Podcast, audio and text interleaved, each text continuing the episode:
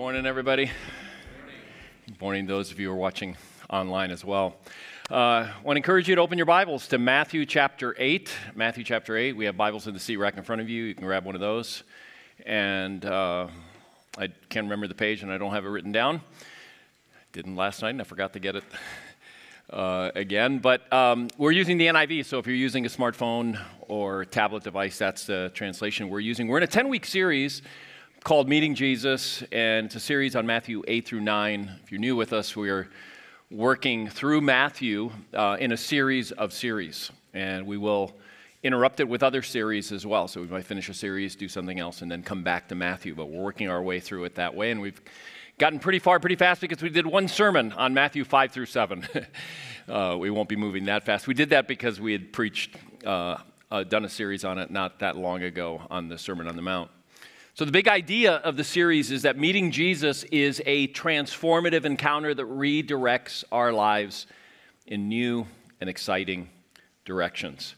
And today's encounter is a little bit different than some of the others because the encounter is actually with people that have already met him, it's with, with, with the disciples. And uh, the disciples are going to be surprised by what Jesus can do.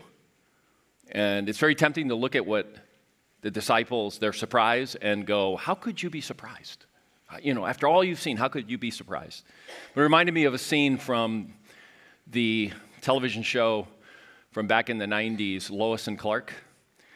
And uh, there's, there's a, an episode where somebody comes from the future and is talking to Lois and says, Lois, you know, in the future, we wonder, how could you be so dumb? You know, I'm Superman. No, I'm Clark Kent. Now I'm Superman. Like glasses confused you. And this kind of feels that way because we've seen Jesus do some incredible things. And at the end of the event, as we're going to read in a moment, the disciples say, What kind of man is this? What kind of man is this? Now, from our future perspective, we look and say, Can't you see he's the Son of God? You should get that by now. And interestingly, the question is going to be answered in the next passage by a very surprising, unexpected source. But what Jesus does in today's passage is really much more impressive and much more stunning than what they've seen so far. It would impress them in a different way. In this encounter, Jesus demonstrates the kind of power that only God is supposed to have. And he doesn't do it by invoking God's power, he does it with his own words, his own voice. He's able to calm a storm simply by speaking to it. It's a transformative encounter for the disciples. So, as we look at this passage, we're going to be asking about, we're going to be looking at it from the perspective of we have storms in our lives, figurative storms in our lives. So we will be asking that question. What can we expect? What can we know from this passage about our own, you know, as we enter our own storm? So we're not going to stop there. We're going to also ask the question what are the theological implications of what hap- what's happening in this passage? And then with the theological implications, in mind, we're going to come back to our storms. And we're going to see, I think, even more clearly how, um, what we need to know, some important things that we need to know when we're in storms of life that this passage teaches us. Teaches us. So as we look at the account, we're going to we're going to do that. We're going to look at storms, Jesus, and then s- storms again. And it's easy to lose confidence in God in our storms. You, you may, some of you here today, doubtless with the number of people that we'll have on the weekend, there are many who have already, because of the storms in your life or series of storms in your life, you have already lost confidence in God. My hope is that it renews or births new confidence um, in Jesus in the midst of your storm. So let's pray together uh, the prayer of illumination that will be on the screen.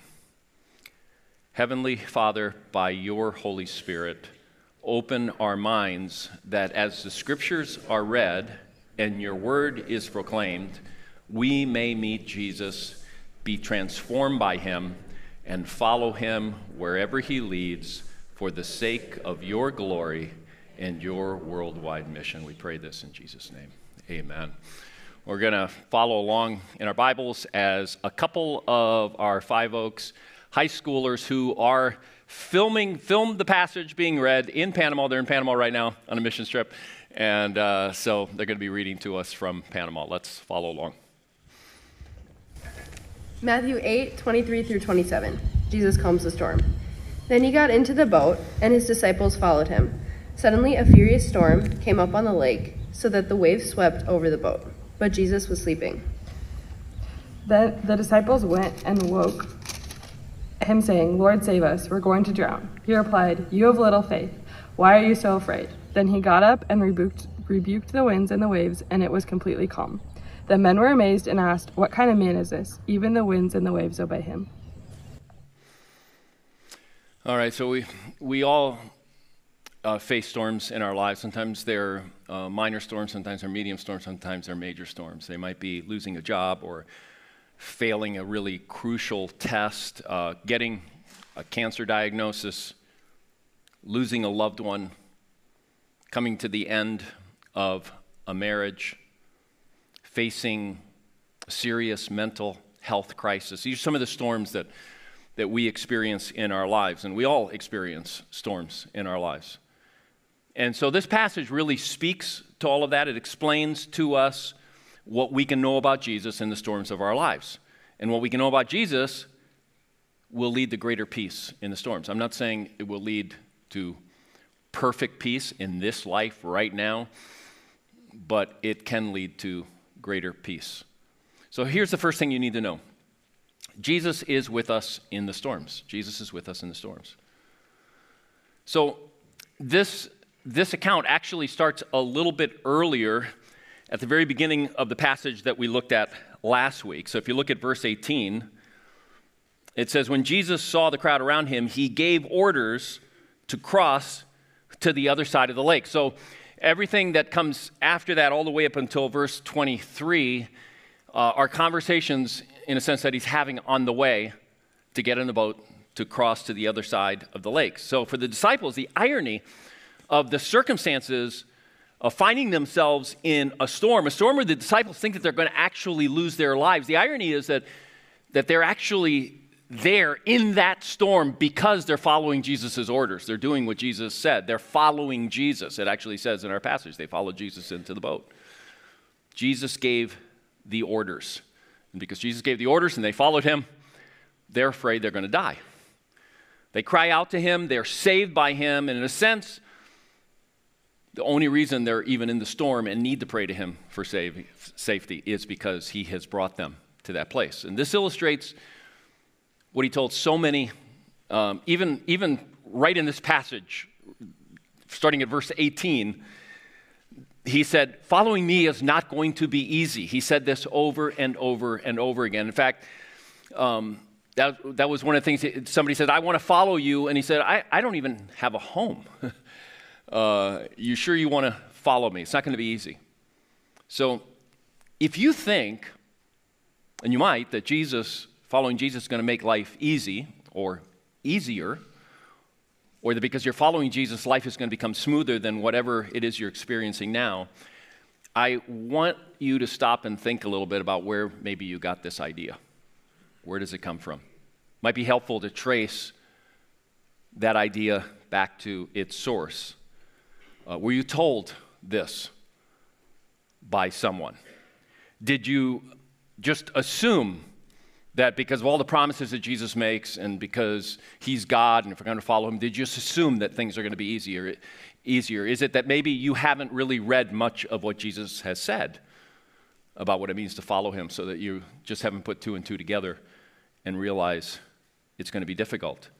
We actually need to rid ourselves of the idea that following Jesus makes life easier. It just makes life harder when things become tough, when we think they should be easier.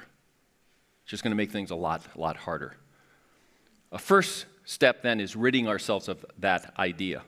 Jesus said, following me is going to, for some families, it's going to cause division in those families. Uh, following me means you're going to die to yourself. That's not easy, dying to yourself and that it is going to, in some cases, invite persecution from some people. None of that is easy. It's not easy following Jesus. So when the storm hits, Jesus is with them. They're following Jesus. And as we read, he's sleeping. He's like in total peace in spite of the waves that are violently pitching. There's all the noise, all the chaos that would be going on in a situation like this. So look at verse 23. It says, Then he got into the boat, and his disciples followed him. Suddenly, a furious storm came up in the lake, which is common in that lake for that to happen because of the geography of that area. So that the waves swept over the boat. It's not a big boat. But Jesus was sleeping. The disciples went and woke him, saying, Lord, save us. We're going to drown. In Mark's gospel, of this account, uh, accounting, giving an account of the same event, the disciples are much more accusatory. They actually say, Don't you care that we're going to drown? And I think there's a little bit of accusation in their words here in Matthew as well. When you go through a storm like this, it's an ordeal. But it's not just an ordeal of the storm, it's an ordeal of wondering why. Why isn't God doing anything about it? It's, it's a sense that God doesn't care, or maybe just a thought that maybe God doesn't care. Now, interestingly, this is a, a theme that's found in the Psalms over and over again. And it's vividly expressed in terms, uh, interestingly, of God being asleep, like Jesus is in the boat. Uh, it's literally what Jesus is doing in the boat. And in these Psalms, they're accusing God of being asleep. And this, these are not, these are accusations. They're not, it's not like they believe that God takes naps every once in a while and may need a little rousing. Okay, these are accusations. Uh, so in Psalm 7, awake, my God, decree justice, because justice doesn't seem to be done. Awake and rise in my defense. Contend for me, my God and Lord, because my enemies are overcoming me. Awaken your might. Come and save us because we're, we're losing and you're not doing anything about it. Over and over again, the psalmist is suggesting that God might be sleeping when he should be awake and he should be helping. And, and as troubles, troubles continue to mount, they lead to the conclusion in the psalmist's hearts and minds that, that maybe is, God doesn't care about it. Maybe God is just like ignoring it. They don't really believe he's sleeping, uh, but they're accusing him of acting like someone who's sleeping. It's really clear in Psalm 44 where it says, Awake, Lord, why do you sleep? Rouse yourself. Do not reject us forever.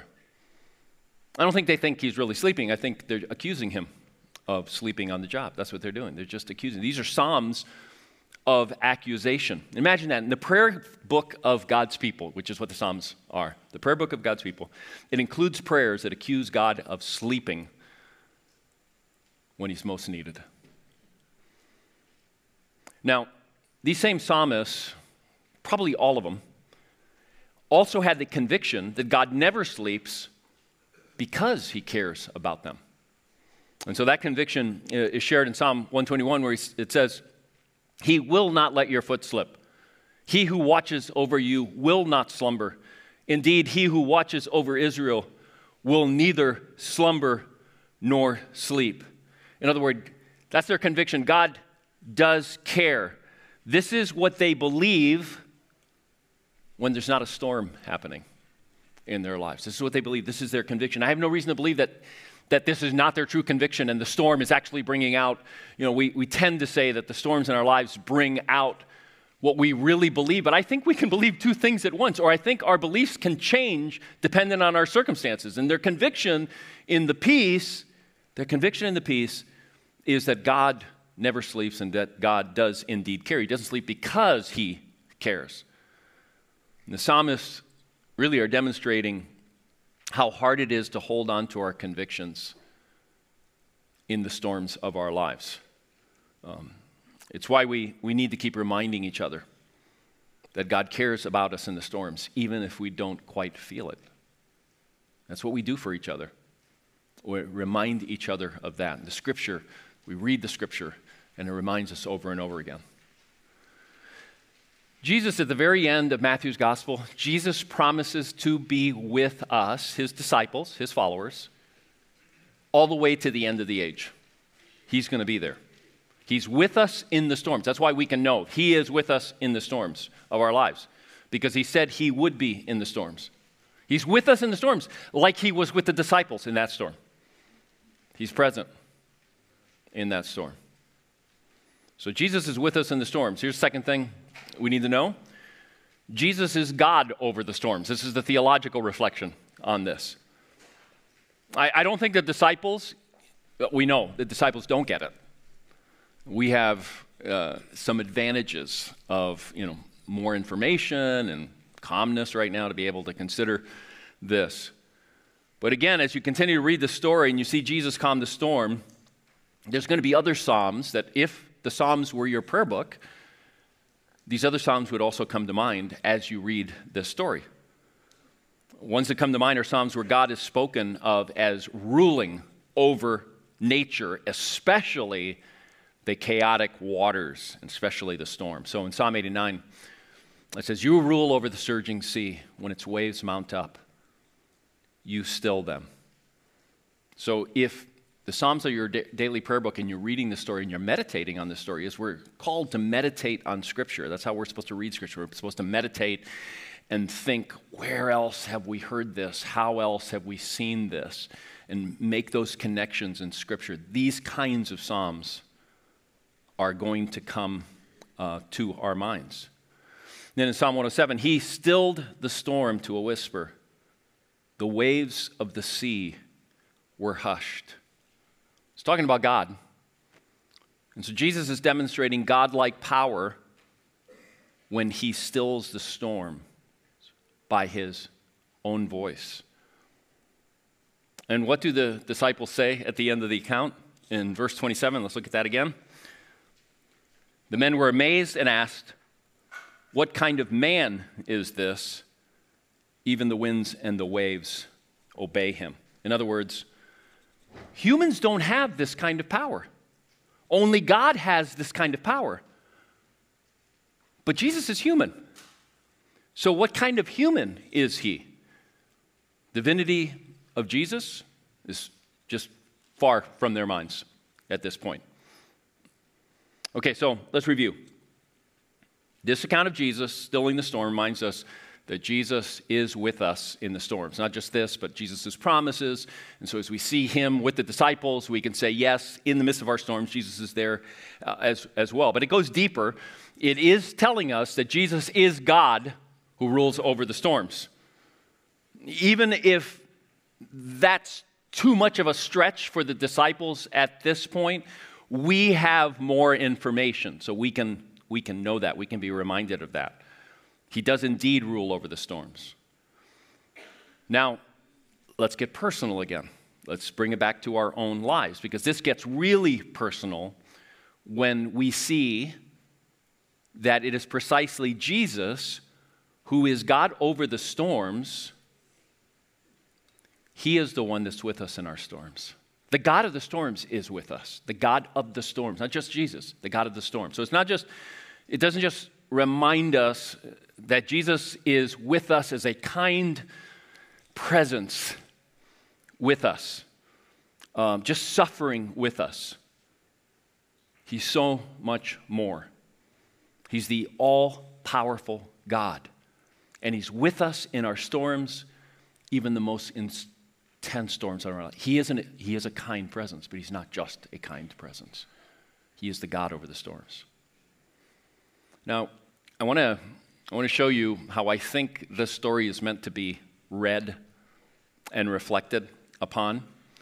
Um, how it speaks to us today, how we can process this, how it might lead to greater, to bring those convictions in a greater way, to give us the peace that we need or greater peace in, our, in the storms of our lives. So I want you to look at it again, beginning in verse 23, get the, the feel of the movement of the story. Then he got into the boat, and his disciples followed him. Suddenly, a furious storm came up on the lake, so that the waves swept over the boat, but Jesus was sleeping. The disciples went and woke him, saying, Lord, save us, we're going to drown. All right, so it goes on in verse 26. He replied, You of little faith, why are you so afraid? Then he got up and rebuked the winds and the waves, and it was completely calm. Now, you of little faith is actually one word in Matthew's um, Greek. Uh, he writes in Greek, and it's one word, and it's, it's like, a, like a name little faiths. He refers to them as little faiths, and then he says what he's going to say. And the big lesson for us begins with a question. How do we read this? Okay, so the big question for us begins with a question. Little faiths, why are you so afraid? The question is in the scripture. Now we need to ask the question what kind of question is this? What kind of question is this? If you get what kind of que- if you don't get what kind of question this is, you, you can really go in, in, in some ways that are not going to be very helpful for you in experiencing greater peace. So I spent a lot of time trying to figure out what kind of question this is, and I'm going to just kind of work you through a little bit of my thinking as we as we do. So I want to before before I want to understand how important this question is, I want to up the ante a little bit. Because according to one source that I looked at when preparing for this, uh, I didn't fact check it, but it can't be that far off. It said this is the only time that in the whole Bible this question is asked Why are you afraid? Whereas, don't be afraid, the, the statement, the comforting statement, don't be afraid, happens over 120 times. So it feels kind of important that Jesus is saying, Why are you afraid? And it's really just, Why are you afraid? Not, Why are you so afraid? You shouldn't have been so afraid. You could be afraid. It's, it just says, Why are you afraid, actually? I checked that, I fact checked that one. So um, it feels important. But let's really quickly eliminate one of the one of the possibilities about what kind of question this is. It's, it's really not just a simple question with an obvious answer rooted in the situation, right? He's not clueless about the situation. He's not like, he just woke up and they're yelling at him and he's like, why are you so afraid? It's not, it's not that kind of a question, you know, like he hasn't noticed the storm yet type of question. That's not what's happening here. Um, he doesn't give them time to answer. he just acts, and I'm, I'm, I'm going to, I think that's important to understand. But if later he, he would go back, you know, I, in the midst of that storm, I asked you a question. Why don't you answer now? Why were you so afraid? They would have said something like, We're afraid. We were afraid because there was a good chance that we were going to die a horrible death by drowning. I see Peter on The Chosen, that, that character, the, the actor, saying, Some of us made our living on a lake while you were working as a carpenter. you can trust our assessment. We were in deep trouble. But I don't think that's the question he was asking, the one with the obvious answer, okay? All right, so let's, let's eliminate that one. I think he's asking a question for reflection, a question for them to reflect on afterwards. Uh, not, not in the moment in the storm. I mean, just imagine, it's hard to imagine, but in that kind of situation, how terrifying it would be, unless you're just like a thrill lover and it would have been so exciting for you. The rest of us would have been very scared. Um, there is no time for reflection. It's a question for them to ponder when they think back to this moment. It's a question to ponder for all of us. When we read this story, when we hear this story. So it's a, a reflection question. So, what's Jesus hoping they learn after they reflect on their fear of dying in the storm? All right. What is he hoping they learn? Now, it could be that he wants them to think back and think, yeah, that was dumb. you know, we were with Jesus. Okay, it could be that he wants them to just think back and go, why, why were you afraid when, when I was with you? And if it's that kind of question, it's a, come on, man, type of question, right? like, come on, man, you've seen me heal and cast out demons and cleanse people, and you think this storm is going to stop me from accomplishing everything that I've come to do? I said we were going to the other side, didn't I? it's time for you to grow up and start exhibiting stronger faith. Now, I made that sound kind of negative, but there may be a little bit of that in this question, and there are other places in the Gospels where Jesus asks them some questions that are kind of like, come on, man, type of questions. All right? So I'm not saying there's nothing of that in there, but I don't think that's the primary thing. That's not, that's not how I see it. I think, um, let me, this is going to be a little out there, but follow along with me, okay? Uh, so, you remember that show, Fear Factor? Um, there have been other versions of it. Uh, but the whole idea is it's kind of like candid camera, and you know, you, you have a victim, you get some of their friends involved, you get some actors involved, you create a very elaborate situation, and you scare people really, really badly. And then there's the big reveal at the end. There's a, a more recent one that, as I remember it, um, it's with the guy from Stranger Things, if you've seen it, one of the characters, one of, one of the actors. And, uh, and at the very end, when the person's right, you're, you're, like, you've taken this far enough. Even I'm saying that, and I like to scare people. And, and, the, and I think it's him. I can't, I can't remember exactly. I didn't, I didn't go back and check, but I think it's him. He, turn to the person who's been, being scared, and they say, Are you afraid? And they go, Yeah. And then they pull back the curtain and they show cameras, cameras, cameras. People come out, you know, who are in on it and everything, and they're not afraid anymore. It's like it's nothing was happening here. There was nothing to be uh, afraid of. Now, I'm not saying, I'm not saying Jesus has staged all of this. Okay, like one of those shows. That's not that's not the comparison. The storm is real. The danger is real. What I'm comparing it to is that pull back the curtain moment in those shows. Jesus pulls back the curtain, in a sense, showing them what they have failed to grasp up till this point. He is God over the storms. He is God over the storms, and God is with them in the storm. Um, so this question, why are you so afraid, is a reflection question. And when they think about it and think back to what they've now already seen, that he has the ability to stop the storm, and they think back to what's happening next, the very next passage, when they think back to this series of events, he wants them to come to a realization, kind of a, of course, why was I afraid? And really, why am I ever afraid? As long as Jesus is with me. Now, you see, see what I mean? So Jesus doesn't give him, it's not like, I want you to think about this, and I'm not going to calm the storm until you answer my question. it's a, why are you so afraid? Supply the word when, be still. And it's still. Think about that one for a while. Now, this can go really badly if you take this passage and you isolate it from everything else that Jesus says and you draw the wrong conclusion from this passage. Jesus isn't saying that he's with you because he's with you, you will never suffer and you will never die. Okay, he's not saying that.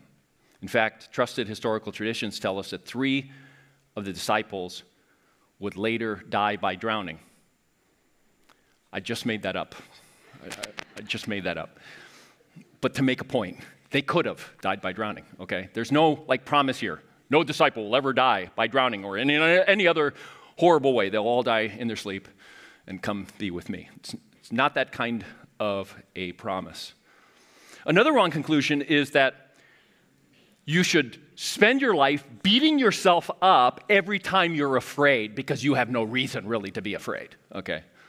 That's, I think, how a lot of us read this. It's like, yeah, why, why am I ever afraid? And then when I'm afraid, why am I afraid? you know, that kind of thing. That's not, that's not, that's not a good way to take this passage. Jesus is offering an invitation. He's offering an invitation to grow our faith and experience greater peace in the storms. Now, He's the one that's going to grow our faith, but we have to cooperate with Him. He is offering an invitation to experience greater peace. It's a gift that he's offering us. not a like reprimand. It is a gift that he's offering us. It's an invitation. Jesus isn't trying to shame them or you into greater faith. It's like Jesus is saying, next storm, think about me being with you. Think about me pulling back the curtain. While your goals and plans might very well be disappointed and uh, thwarted, my goals, my plans, my purposes will never be disappointed. And this is good news for you because I have included you in my plans. That's what we have. We have that invitation to remember and pull back the curtain and recognize we're part of Jesus' plans. So, whatever I experience, there is something greater. It's an invitation. I remember years ago hearing uh, Tim Keller, who's a, who was a pastor in Manhattan, and he was talking about what happened in 9 11. So, his church is about one mile from uh, where um, the Twin Towers were. And he said that when that happened, he was a, a little bit taken aback by his own response because he was, in many ways, overwhelmed with anxiety and fear. And he, he actually thought that maybe he had the kind of faith in Jesus and had grown enough to be able to face a situation like that with greater peace than what he was experiencing. But he wasn't experiencing peace, he was experiencing anxiety and fear. I remember hearing him talk about this, and what stuck in my mind, um, and, and he said, and, and he didn't use these words, but basically what he said, it was, it, it was an invitation to me to grow closer to God and to trust Him more and to learn to trust Him more. That's, that's what he said. And so, uh, what, what really struck me, I've never forgotten this. I may have told this story before, I don't remember saying in a sermon, but what really struck me, and I think of it often in situations like this, is that he, he wasn't berating himself. He wasn't like talking like, I've got this horrible confession that even though, you know, I'm a world famous pastor, I had fear and anxiety. It wasn't like that at all. It was just like normal. Normal. Human being. You know, and he wasn't berating himself. He was really seeing it. Again, he didn't use this language, but he was really seeing it as invitation. I have an opportunity. I have still have breath. I still have an opportunity to grow to trust God more. So in the next storm, I'm going to experience greater peace than in this one. I might be able to experience greater peace than in this one. This, pas- this passage, again, it's an invitation to look behind the curtain and experience greater peace in the storms of your life. It's an invitation. Now, here's the thing the disciples got to see this with their own eyes. Okay, they, they got to see this with their own eyes. But there's going to be another storm, another literal storm. Jesus isn't going to be in the boat this time. We'll get to it, who knows when. But we're going to get to that passage. Jesus instead, at one point, appears walking on the water. Okay, they see him walking on the water. they are filled with fear. Okay, it's not like, oh, we've seen this before. you know, water, you know, no reason to be anxious. Woohoo! You know, uh, you know, let's ride the waves. You know, no, they are afraid. They are still afraid. There's going to be another storm, bigger storm that's going to be hitting them later. And that's the storm of Jesus being arrested, Jesus being tried, Jesus being crucified. How are they going to react during that storm? We know the story. Most of us know the story, right? We, Peter denies that he even knows him. They're all afraid that they might be included, you know, be brought and crucified with him. Not unusual for that kind of thing to happen. So they run because they are afraid. And in their fear and in their anxiety, they, they, they pretty much think it's all over. They don't remember anything that he's ever said. They've never really understood this whole resurrection thing. And as far as they know, it's completely, it's completely over.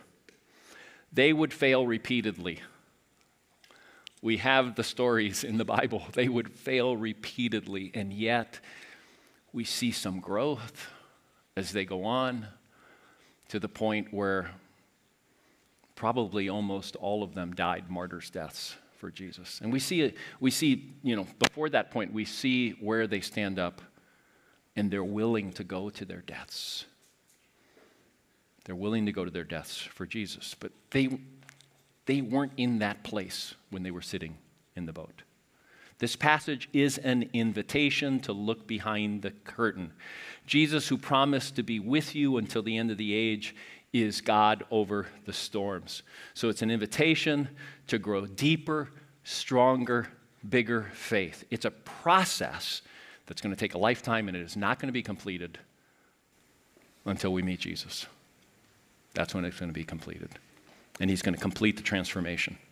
So as you begin to respond today, accept Jesus' invitation to experience greater peace in whatever storm you're in, knowing that He is with you and that He is God over the storms in your life. He plans His plans, His eternal destiny, your eternal destiny are secure because of Him. All right. We're going to begin our response here. Well, let me, let me pray and then I'll tell you about the response. Father, thank you so much that you are God over the storms. Thank you, Jesus, for what you demonstrated. Thank you for Holy Spirit for teaching us. Bring this deep into our hearts and work it out in our minds, work it out in our bodies as we respond and react to fearful situations. Work your peace through us. We want to we want to trust you more. Help us to trust you more. Pray this in Jesus' name. Amen.